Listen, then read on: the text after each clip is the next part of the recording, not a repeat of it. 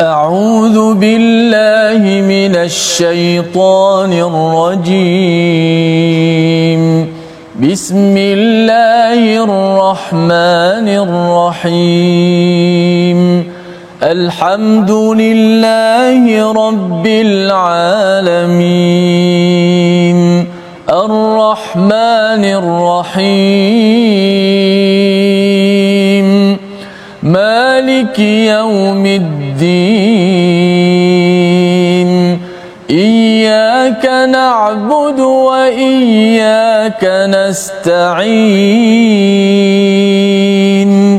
اهدنا الصراط المستقيم. صراط الذين أنعمت عليهم. غير المغضوب عليهم ولا الضالين.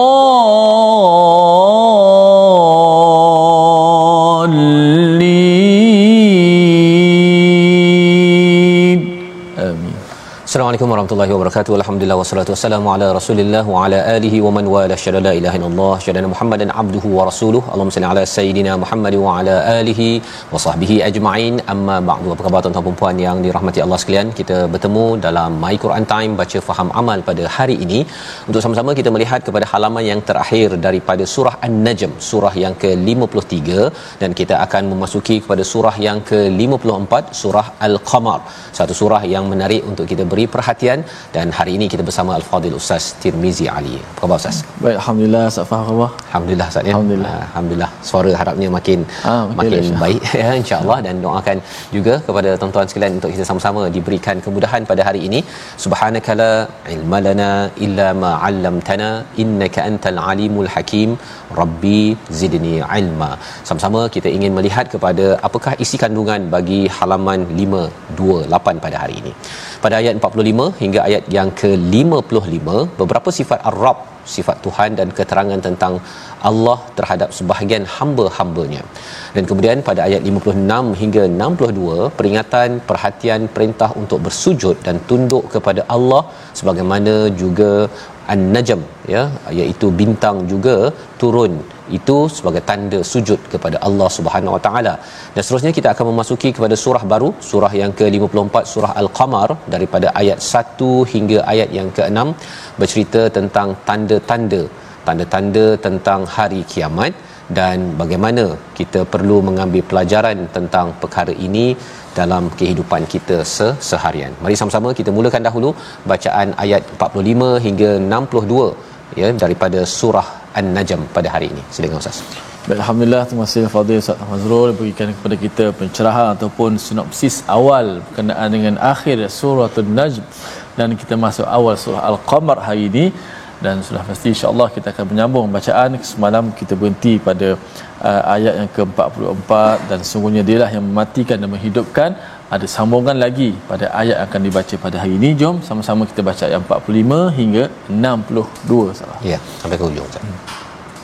Kita ada sujud sajdah kat situ Ya, betul. Hmm. Kita ada sujud sajdah di situ uh, pada sahabat-sahabat uh, yang boleh uh, melakukan sujud tilawah mendengar ayat ini dan juga kita boleh juga bertasbih insya-Allah.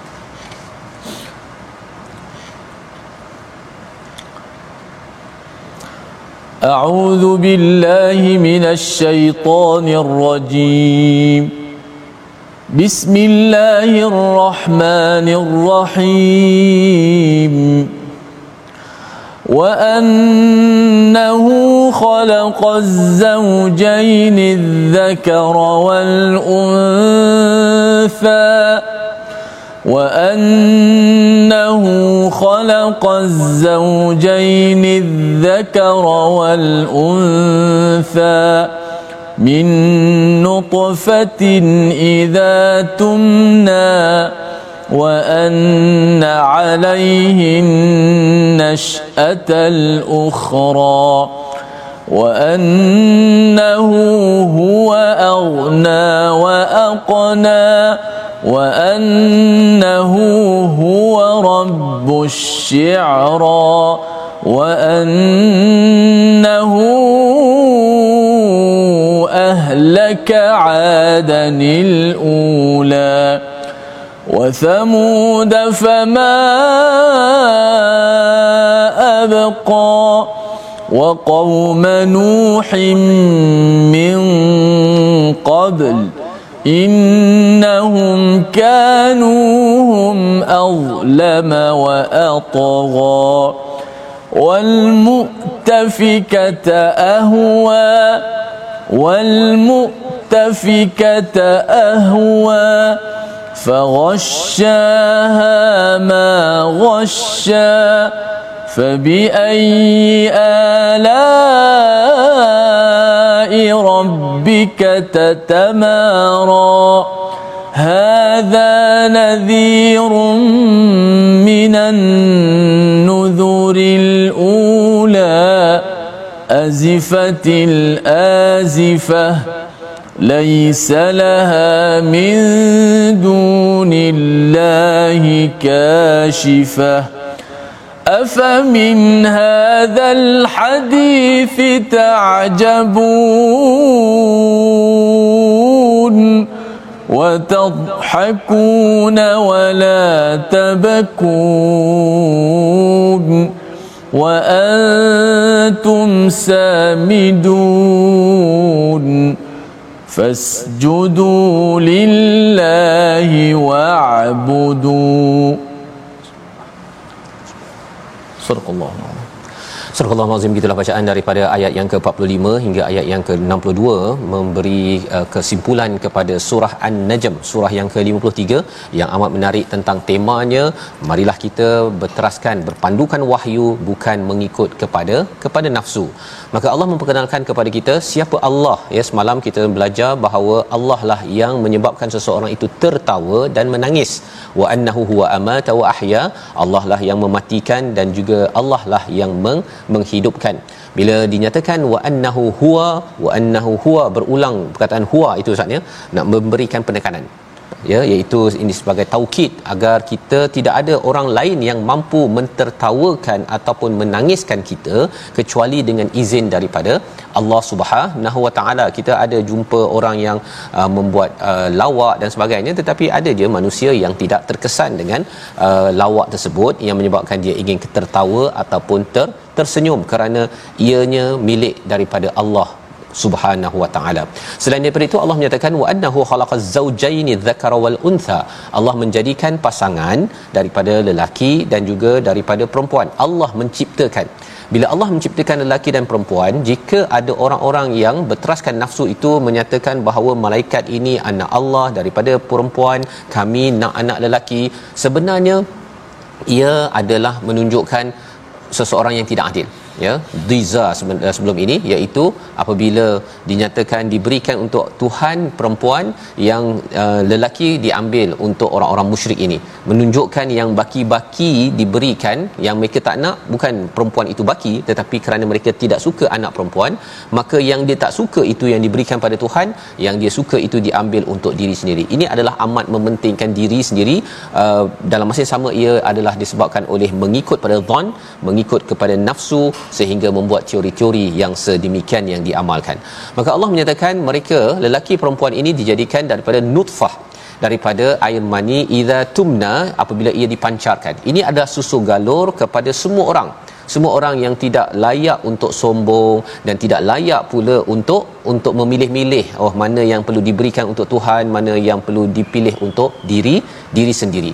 Dan pada ayat yang seterusnya ayat yang amat penting ayat 47 wa anna alaihin nashatal ukhra iaitu kami dan sesungguhnya di atas ketetapan Allah. Allah sudah mandatkan ya telah berikan ketetapan bahawa ada penciptaan lain yang akan berlaku kepada diri kita semua.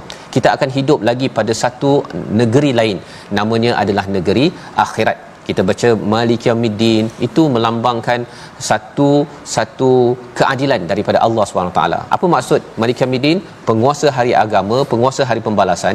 Pasal di dunia ini tak adil Ustaz ya. ya. Kalau kita tengoklah Firaun tu dia dah bunuh banyak beratus ribu orang, kalau dia tenggelam kan dia mati seorang je, satu nyawa je. Jadi mudah aja kan kalau katakan hanya duduk di dunia ini sahaja maka memang banyak ketidakadilan yang boleh kita perhatikan. Orang bunuh ya 30 orang ke 50 orang yang mengedarkan dadah untuk merosakkan banyak orang. Sebenarnya kalau dia di apa dihukum dengan uh, gantung sampai mati satu nyawa dia. Ya. Tidak adil. Ramai orang dah susah dengan satu nyawa yang di dihabiskan tetapi apabila sampai di akhirat akan ada lagi pembalasan kepada orang-orang yang kufur yang berbuat jenayah iaitu bagi Firaun itu dia hidup kembali akan didenda diazab diazab diazab diazab diazab diazab dan itu adalah baru dinamakan sebagai keadilan daripada Allah Subhanahu Wa Taala. Dan kita memerlukan keadilan. Kalau tidak kalau kita tidak percaya pada hari akhirat maka kesannya kita pun akan rasa Allah ni tidak adil. Kan itu sebabnya ada orang yang etis ke orang yang tak percaya pada Allah dia cakap bahawa mengapa bagi saya sakit kan? Mengapa saya dapat ayah mak yang begitu begini? Ataupun mengapa ada orang boleh membunuh Tuhan tak berkuasakah? Ha kan? Ada seorang uh, dulu namanya Jeffrey Lang Ustaz ya ketika di US dahulu. Dia ketika 80s dah masuk Islam. Sekarang ni dia profesor dekat uh, Arkansas University. Uh, dia kata bahawa waktu dia 80s tu dia kata Tuhan ni uh, lemah dan tak adil mengapa? Pasal dia kata mak dia Kristian yang baik tapi setiap hari Ahad dia pergi uh, apa um, apa beribadah. Hmm. tapi Tuhan tak pun melindungi mak dia. Mak ayah dia kaki botol jadi hempuk mak dia. Dan dia kata orang Palestin itu beragama Islam ada Tuhan tapi mengapa dia masih lagi diserang oleh Israel? Mana Tuhan? Ha, dia cakap begitu. Mana Tuhan? Mana Tuhan yang adil yang akan memperjuangkan orang-orang yang yang me- menyembah kepada kepada Tuhan itu sendiri. Ha, jadi jawapannya ada pada ayat 47 ini wa anna alaihin nash'atal ukhra. Ada kehidupan lain di mana Allah akan jelaskan bahawa keadilan itu wujud tetapi syaratnya apa mesti kita percaya kepada kewujudan hari yang akan datang mahkamah yang sebenar benarnya untuk melambat menunjukkan Allah itu maha maha adil di sini tak nampak adil Ustaz tak nampak adil. Kita rasa bahawa uh, mengapa ada orang berusaha kuat tapi tak kaya pun.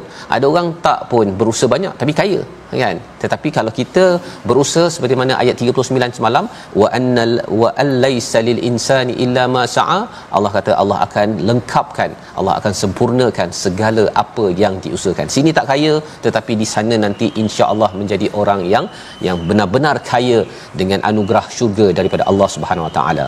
Pada ayat yang ke-48 siapa lagi Allah siapa Allah yang perlu kita kenal wa annahu huwa aghna wa aqna Allah itulah yang mengkayakan kita, memberikan kekayaan dan Allah lah yang memberikan kecukupan kepada kita. Ha, jadi bukan kaya lawan miskin, tapi kaya lawan cukup. Maksudnya tak adalah orang tak cukup uh, bila lahir atas muka bumi ni Ustaz ni tak cukup oksigen, tak ada. Kan? Allah berikan kecukupan. Cuma mungkinlah dia punya duit dia tak banyak sangat tapi masih lagi boleh boleh hidup ya dan kalau tak cukup makanan ke ada pihak-pihak yang kaya yang sepatutnya memberikan bantuan kepada mereka yang yang miskin ini. Wa annahu huwa rabbus syi'ra dialah tuhan uh, Tuhan kepada bintang bintang syara. Satu bintang uh, yang dikaitkan sebahagian menyatakan ini adalah Jupiter yang disembah oleh ramai orang-orang yang menyembah bintang. Tapi sebenarnya Allah nak menyatakan wahai musyrik jangan sembah pada bintang kerana ia adalah ciptaan daripada Allah Subhanahu wa taala. Ayat yang ke-50 ayat 51 dan ayat yang ke-52 kita nak baca tiga ayat. Ayat 50 hingga 52 kita nak melihat bagaimana orang-orang terdahulu. Salah satunya adalah adal adal macam mana bacanya ustaz? Adanil ula. Adanil ula. Ha, kan? Ha. adanil ula. Ya macam mana kita baca ayat 50 51 52 untuk kita menyingkap sejarah lama agar kita jangan lupa tentang kaum ad dan juga kaum ad yang kedua. Mari kita sama-sama baca. Baik. Auzubillahi وأنه أهلك عادا الأولى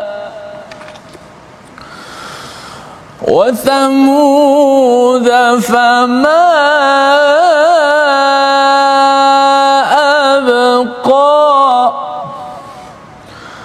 وقوم نوح من قبل إنهم كانوا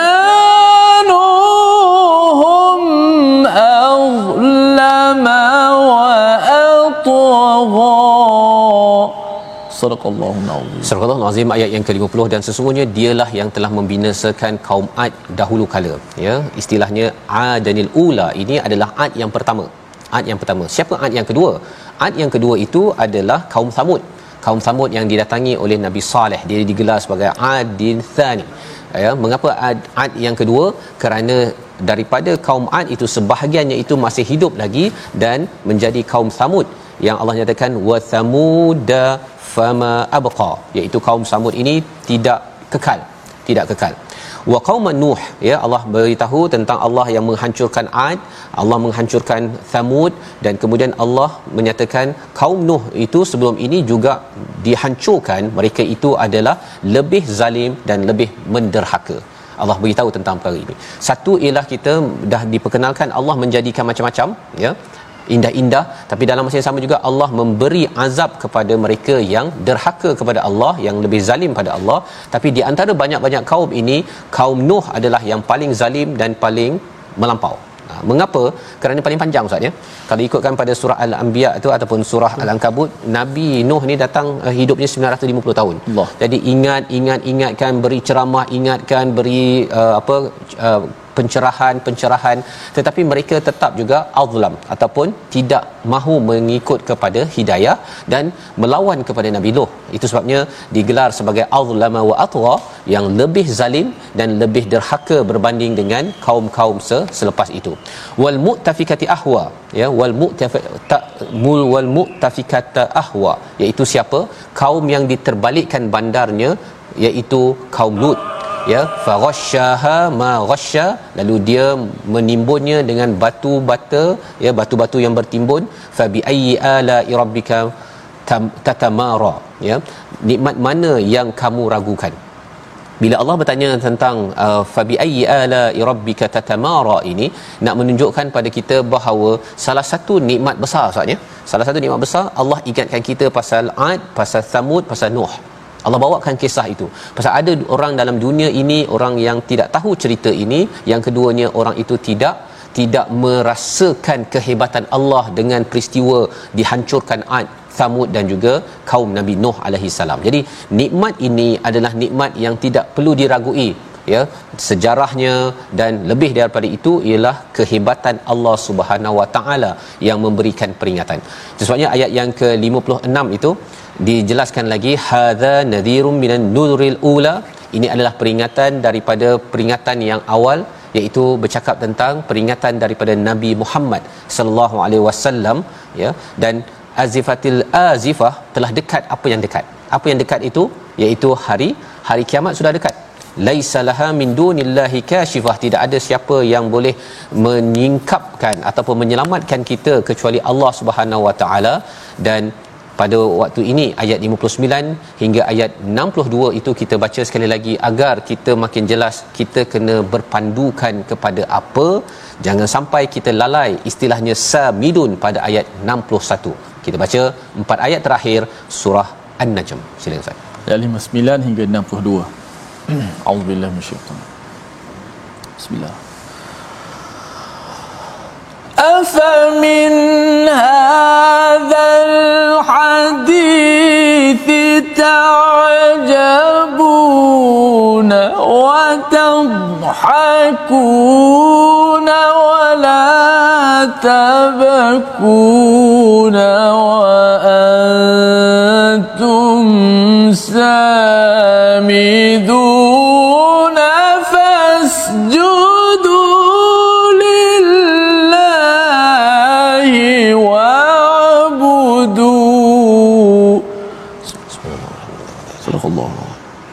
Sadaqallahul azim gitulah empat ayat yang terakhir. Bagaimana Allah mengingatkan kepada kita afa min hadzal hadithi ta'jabun? Apakah uh, yang uh, kamu merasa hairan dengan hadis dengan berita daripada al-Quran ini ada yang merasakan bahawa eh, ada hari kiamat ya. Uh, betul ke? Ya yang zaman-zaman dahulu telah dihancurkan. Orang-orang yang ber, yang takjub takjub ini dalam bentuk yang mereka menyindir kepada pelik dengan kehadiran sejarah dengan apa yang diberitahu dalam al-Quran ini Allah menyatakan mereka yang rasa pelik ini mereka akan banyak ketawa dan mereka tidak mahu menangis mereka tak terkesan pun dengan peringatan daripada Allah. Mereka tak rasa bahawa saya perlu minta istighfar sehingga Allah nyatakan wa antum samidun. Kamu ini kerana kerana kamu ni ter, tidak memerlukan Tuhan, kamu rasa macam dah mewah, kamu lalai. Dan bagaimanakah untuk kita mengubat rasa tidak perlukan Tuhan dan rasa lalai mengikut kepada hawa nafsu kita? Allah memberitahu pada ayat 62 itu fasjudu lillahi wa'budu banyakkan kita bersujud kepada Allah dan kita mengabdikan diri kita sepanjang hayat kita itu tanda bahawa kita ini mengikut mendapat manfaat daripada an-najm an-najm itu mengikut peraturan maka kita juga mengikut peraturan Allah dengan bersujud dan juga terus beribadah pada Allah Subhanahu Wa Taala. Membawa pada perkataan pilihan kita pada hari ini kita saksikan samada lalai ataupun lengah satu kali saja disebut di dalam al-Quran amat istimewa disebutkan dalam ayat 61 menunjukkan bahawa kalau kita ini banyak ketawa dan tidak menangis dalam hidup kita itu akan membawa kita kepada lalai dan akhirnya kita akan dihancurkan minta Allah jauhkan maka kita banyakkan bersujud dan beribadah kepada Allah. Kita berehat sebentar, My Quran Time, baca faham amal insya-Allah.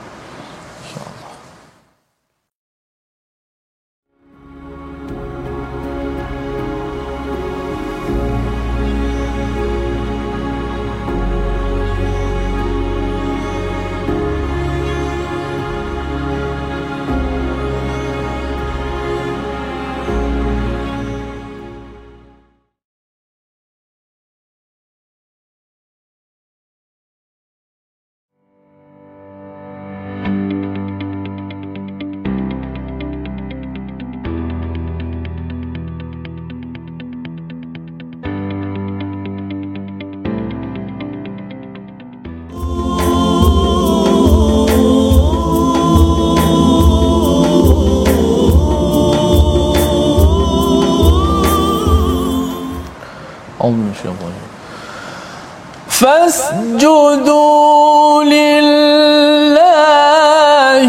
واعبدوا بسم الله الرحمن الرحيم. اقتربت الساعة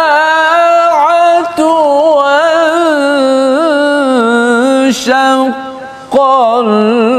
qamar Surakallahul Azim.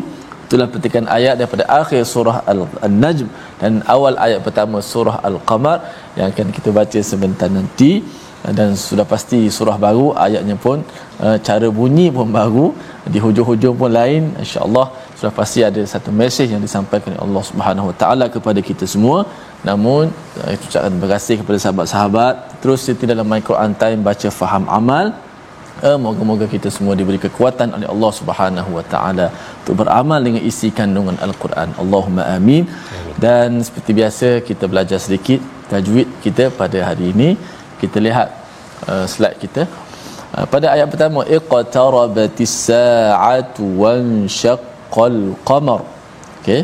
Uh, yang mana uh, sila sempurnakan hukum qalqalah dan ikhfa dalam ayat ini. Pertama sekali iqtaraba iqtaraba ada qaf mati eh, di tengah-tengah eh, apa ni kalimah ataupun ayat ini. Maka dibaca dengan qalqalah yang sughra yang paling eh, martabat yang paling rendah sekali. Eh, walau bagaimanapun huruf qaf ni huruf yang kuat maka dibunyikan sesuai dengan huruf qaf. Iqtaraba iqtarabati iqtara iqa iqtarabatis sa'ah اقتربت الساعة وانشق القمر Qaf. Yang kedua ada hukum uh, ikhfa dalam ayat ini pada wansyaqqal qamar nun mati bertemu dengan huruf shin yang mana huruf shin salah satu daripada huruf ikhfa hakiki yang telah kita belajar di awal-awal dahulu iqtarabatis sa'atu wansyaq syaqqal qamar. Dipanjangkan uh, gunnah pada ikhfa nun bertemu dengan huruf shin. Wa syaqqal qamar. Apa maksud ikhfa? Ikhfa adalah sembunyi. Ha, sembunyikan apa? Sembunyikan nun mati. Suara nun mati pada nun mati itu di sisi huruf-huruf ikhfa iaitu huruf yang 15 huruf tu dan hari ini hurufnya adalah huruf shin. Salah satu daripada huruf ikhfa. Uh, satu dua tiga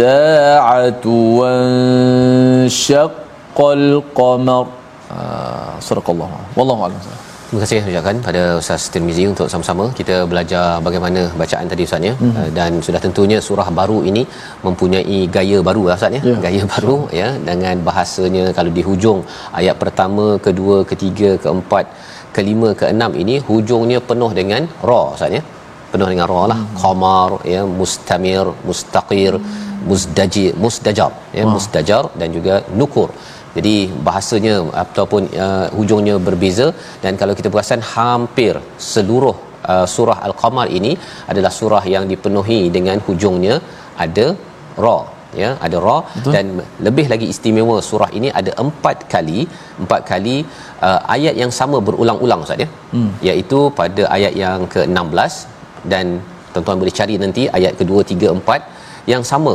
Iaitu ayat yang berulang ini walaqad yassarnal qur'ana lidzikri fahal mim muddakir. Ya pada ayat yang ke-16 tiga lagi bagi yang berada dekat Facebook boleh cuba type kan. Ha, apa lagi?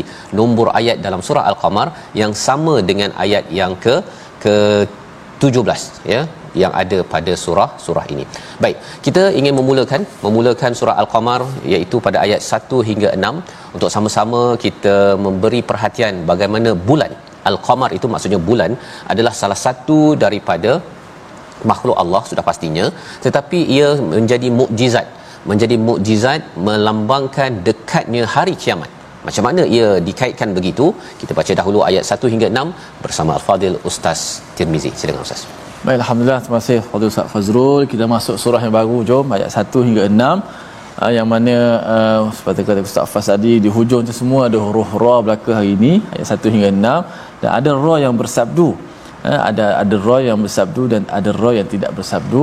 Maka kita sempurnakan huruf bacaan huruf ra. Huruf ra antaranya sifat yang tidak boleh lagi ialah sama ada dia tafkhim tebal ataupun dia tarqiq nipis jadi uh, ra tu kita sempurnakan huruf ra bacaan tebal kita tebalkan dia bacaan nipis kita uh, nipiskan uh, bila ustaz cakap tadi tentang ada sabdu dengan tak ada sabdu pada ra kan yeah. jadi bila kita waqaf yeah. ada tak cara baca berbeza ataupun sama je Okey, uh, bila ada sabdu sudah pasti dia ada beza sikit. Hmm. Okey, kalau contoh bagi contoh dulu Ustaz sebelum uh, con- kita baca. Contoh Ayat kalau ra yang tidak ada sabdu. Uh, kita kata uh, muddakir, muddakir biasa saja. Okey. Ra tu tidak sabdu.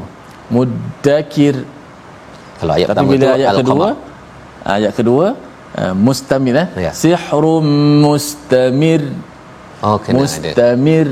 Ah, ha, cara mudahnya di, di, di, ditekankan sikit. Uh, di apa? Dinabrahkan sikit lah. Ha, ditekankan okay. sikit supaya nak uh, Uh, jelas bahawa dia bahawa dia ada pertama ada sabdu. Ada Sebab sabdu ni mewakili dua huruf. Ya, betul. Jadi kalau tak ada sabdu kita uh, muddakir itu tak ada sabdu uh-huh. tapi seperti uh, ayat kedua tiga ni mustaqir ah ditekan kena ditekan ah, baik jadi sudah jelas begitu sikit saja perbezaan alhamdulillah hmm. ya jadi kita mari sama-sama tuan-tuan kita baca ayat 1 hingga 6 أعوذ بالله من الشيطان الرجيم بسم الله الرحمن الرحيم اقتربت الساعة وانشق القمر وإن يروا آية يعرضوا ويقولوا سحر مستمر وكذبوا واتبعوا أهواءهم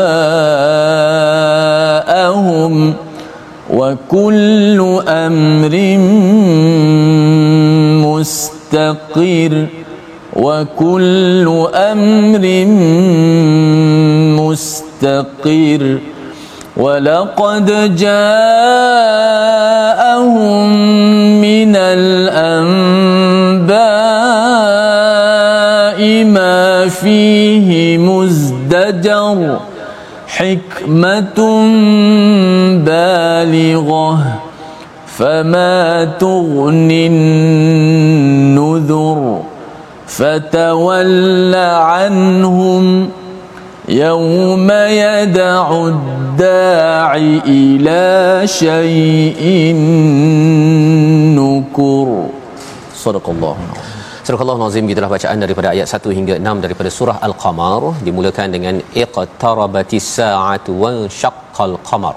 Ya sudah tentunya pada awal ayat ini uh, dibaca dengan baris bawah Ustaz ya? Ya. Bukan baris depan bukan baris atas. Betul. ya uh, hmm. baris bawah ya.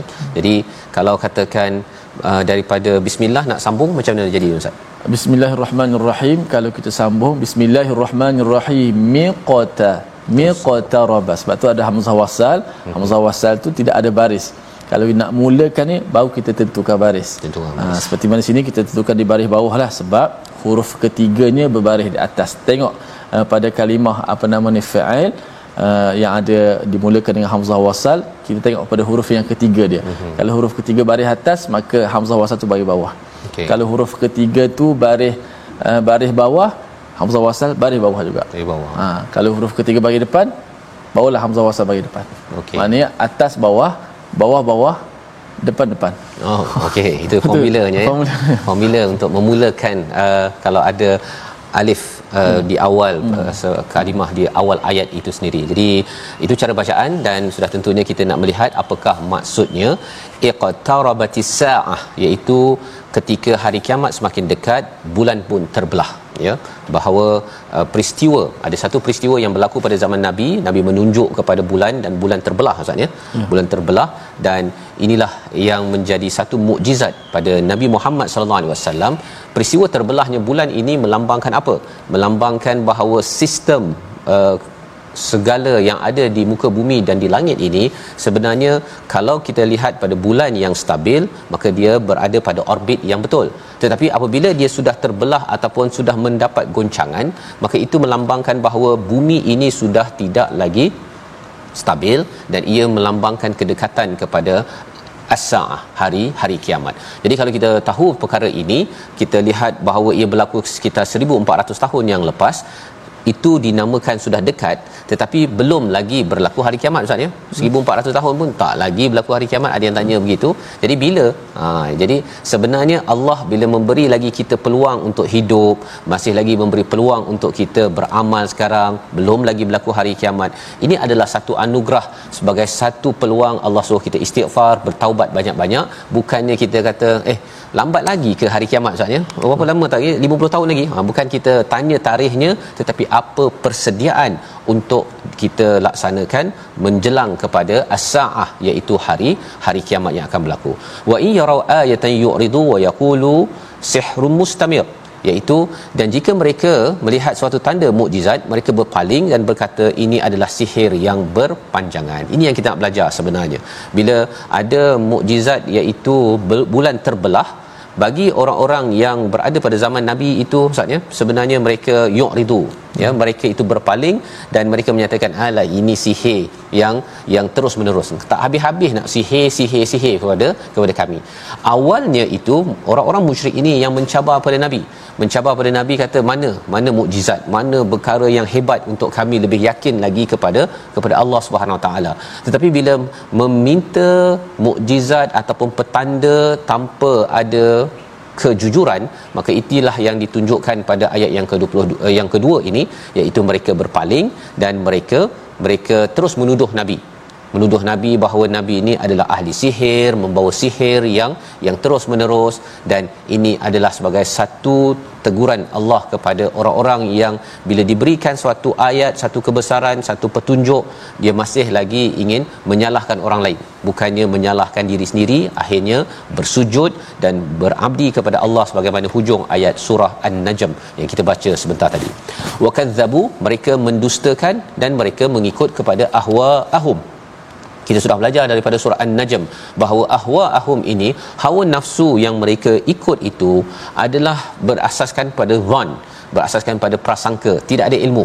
Tidak ada ilmu dan mereka pada setiap perkara Allah nyatakan walaupun mereka tidak uh, mengikut kepada wahyu Allah kata wa kullun amrim mustaqir. Setiap perkara itu sudah ada ketetapannya ustaz ya. Jadi kalau macam kita bawa kereta lah kita bawa sampai 200 km per jam memang salah pun kan? Kemudian ada yang kata ah tak ya tak ya. abaikannya kan? Bukannya boleh boleh apa polis boleh tangkap pun. Ataupun kalau tangkap pun insyaallah boleh uh, boleh selesai. Tapi bagi orang yang menafikan ada peraturan 200 km per jam itu adalah salah ya malah dia mengikut pada hawa nafsu dia dia pergi sampai 250 km per jam kalau ada macam itu walaupun walaupun dia menafikan perkara tersebut bila kena tahan ustaz tetap juga ada ketetapannya ketetapannya sila bayar tiket ataupun caman RM300. Ha contohnya kan. Hmm. Tak boleh pula dia lepas kerana dia tak tahu ataupun dia mendustakan kepada peraturan tersebut. Dia kata tak adil lah. Saya kan bawa kita besar. Bawa kita besar ni sepatutnya bagilah sampai 200 yang yang bawa 110 ini untuk kereta kecil. Dia menafikan macam mana sekalipun peraturan tersebut tetap juga ada wa kullun amrin mustaqir. Ada ketetapan. Jadi dia tak boleh abaikan kalau kecuali dia kena pergi ke bumi bumi lain lah. Pergi negara lain ustaz kan. Tapi negara lain pun tak ada sampai 200 km per jam itu. Jadi kalau katakan dia tak nak ikut kepada peraturan Allah pergi bumi selain daripada bumi Allah. Yang maksudnya memang tak ada pun. Baik. Jadi di sini pada ayat yang keempat dan ayat yang kelima kita nak baca sekali lagi. Untuk sama-sama kita beri perhatian bagaimana nabi-nabi kisah-kisah terdahulu sebenarnya amat penting untuk diberi perhatian. Jangan diabaikan kerana ia akan menyebabkan kita menjadi orang yang rugi dalam kehidupan. Ayat keempat ayat kelima kita baca sekali lagi bersama Ustaz Tir baik kita baca ayat keempat dan yang kelima walaqad ja'ahum minal anba'i ma fihi muzdajar ra itu dibaca dengan tebalah muzdajar uh, kemudian uh, ayat yang kelima uh, apa nama ni uh, fama tughnin nuzur uh, dibaca uh, ra itu dibaca dengan tebal kerana ra mati sebelum ni berbaris di di hadapan okey auzubillahi minasyaitanir ولقد جاءهم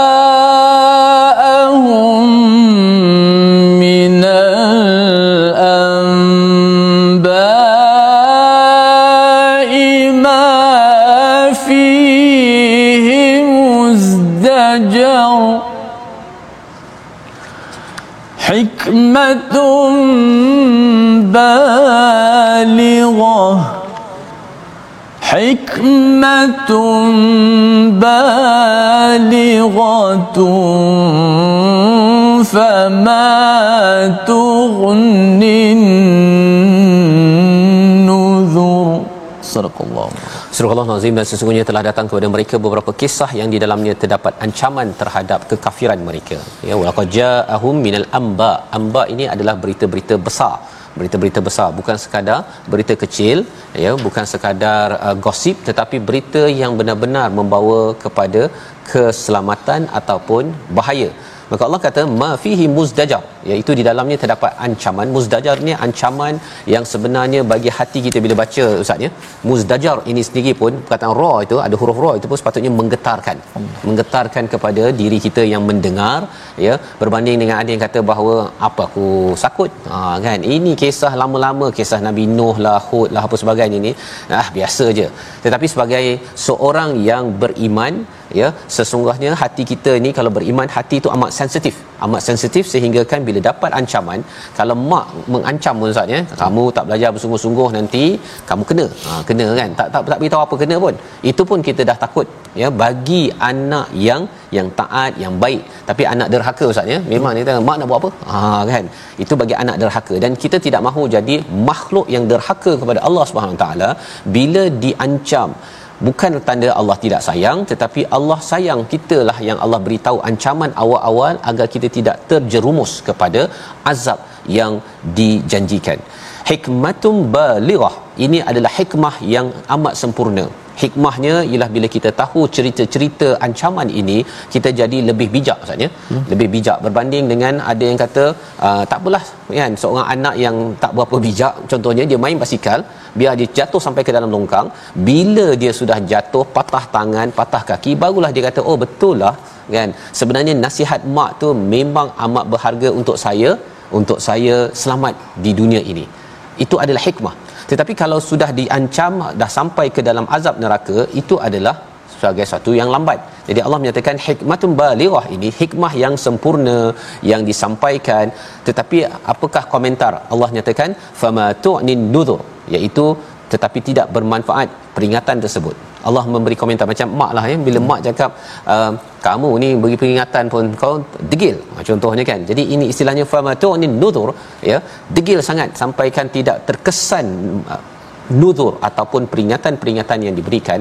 Untuk kita sendiri merasakan bahawa ya Allah jadikanlah hati ini amat-amat sensitif diri ini amat-amat peka kepada kepada muzdajar ancaman yang engkau berikan ada sekitar 4 atau 5 kisah yang ada dalam surah ini dan jangan sampai kita menjadi fatawalla anhum ya iaitu berpalinglah kamu daripada mereka. Nah, maksudnya kita ni orang degil jangan sampai orang-orang yang ajak ke arah kebaikan Betul. ya berpaling daripada kita sebagaimana disarankan oleh Allah yauma yad'u da'i ila syai'in nukur iaitu pada hari penyeru malaikat mengajak mereka kepada sesuatu yang tidak menyenangkan iaitu hari pembalasan. Jadi dah terlambat ya bila dah sampai ila syai'in nukur ini pada hari yang tidak menyenangkan sudah terlambat dan nasi dah jadi bubur ustaz ya bubur pun sedap kita makan ya tapi kalau seseorang itu dah Allah. tidak terkesan Allah. dengan ancaman tidak terkesan dengan Quran ataupun rasakan bahawa uh, peringatan demi peringatan ini tidak menyebabkan saya nak makin menghargai Quran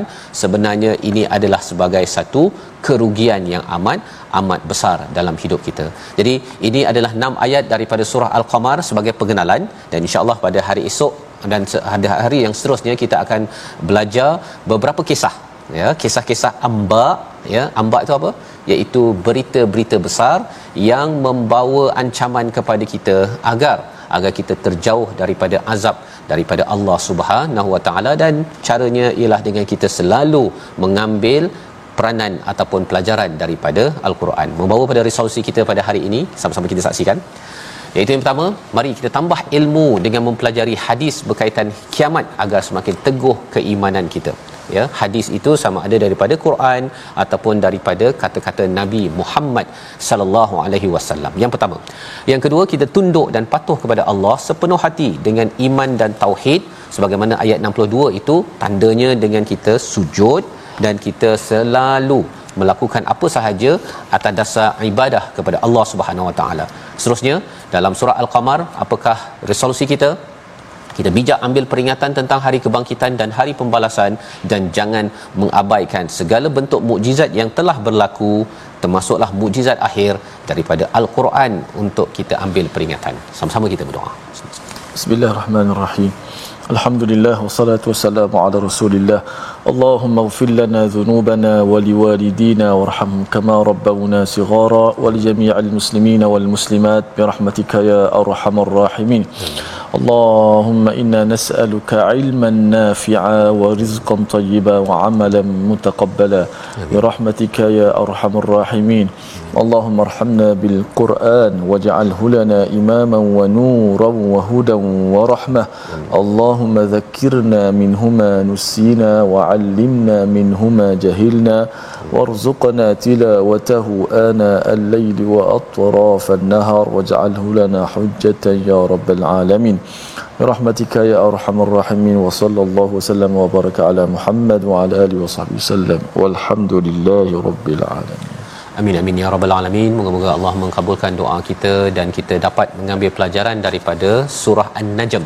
Surah untuk kita mengutamakan wahyu kerana wahyu itu membawa kita ilmunya kepada perkara ghaib melangkau daripada apa yang boleh kita lihat apa yang dicerap oleh manusia berbanding dengan mengikut kepada nafsu yang memfokuskan kepada dunia yang kita nampak ini sahaja amat rugi amat rugi kalau kita hidup ini hanya berpandukan kepada kepada nafsu semata-mata. Dan dalam surah al-qamar nanti kita akan bertemu dengan pengulangan walaqad yassarnal qur'ana lidzikri fahal muddakir. Allah telah mudahkan.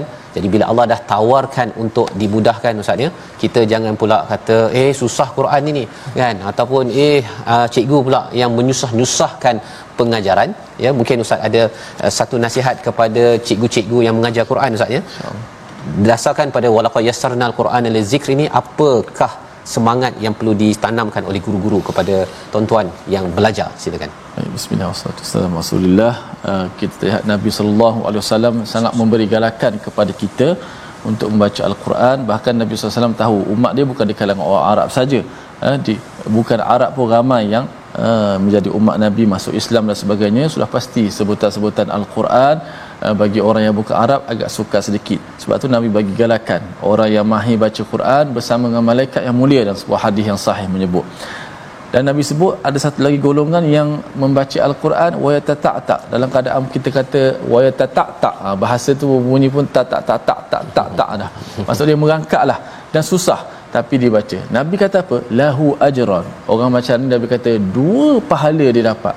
Maknanya tengok Nabi SAW rahmatnya eh, beri galakan kepada kita untuk kita belajar. Walaupun kita susah macam mana pun kerana Allah Ta'ala tidak turunkan Al-Quran untuk membebankan kita sangat mudah. Bacalah apa yang mudah daripada al-Quran dan teruskan belajar. Wallahu a'lam. Terima kasih rujakan pada Ustaz Tir sebagai semangat kepada kita semua untuk teruskan membaca terus memahami terus mengamalkan My Quran Time baca faham amal insya-Allah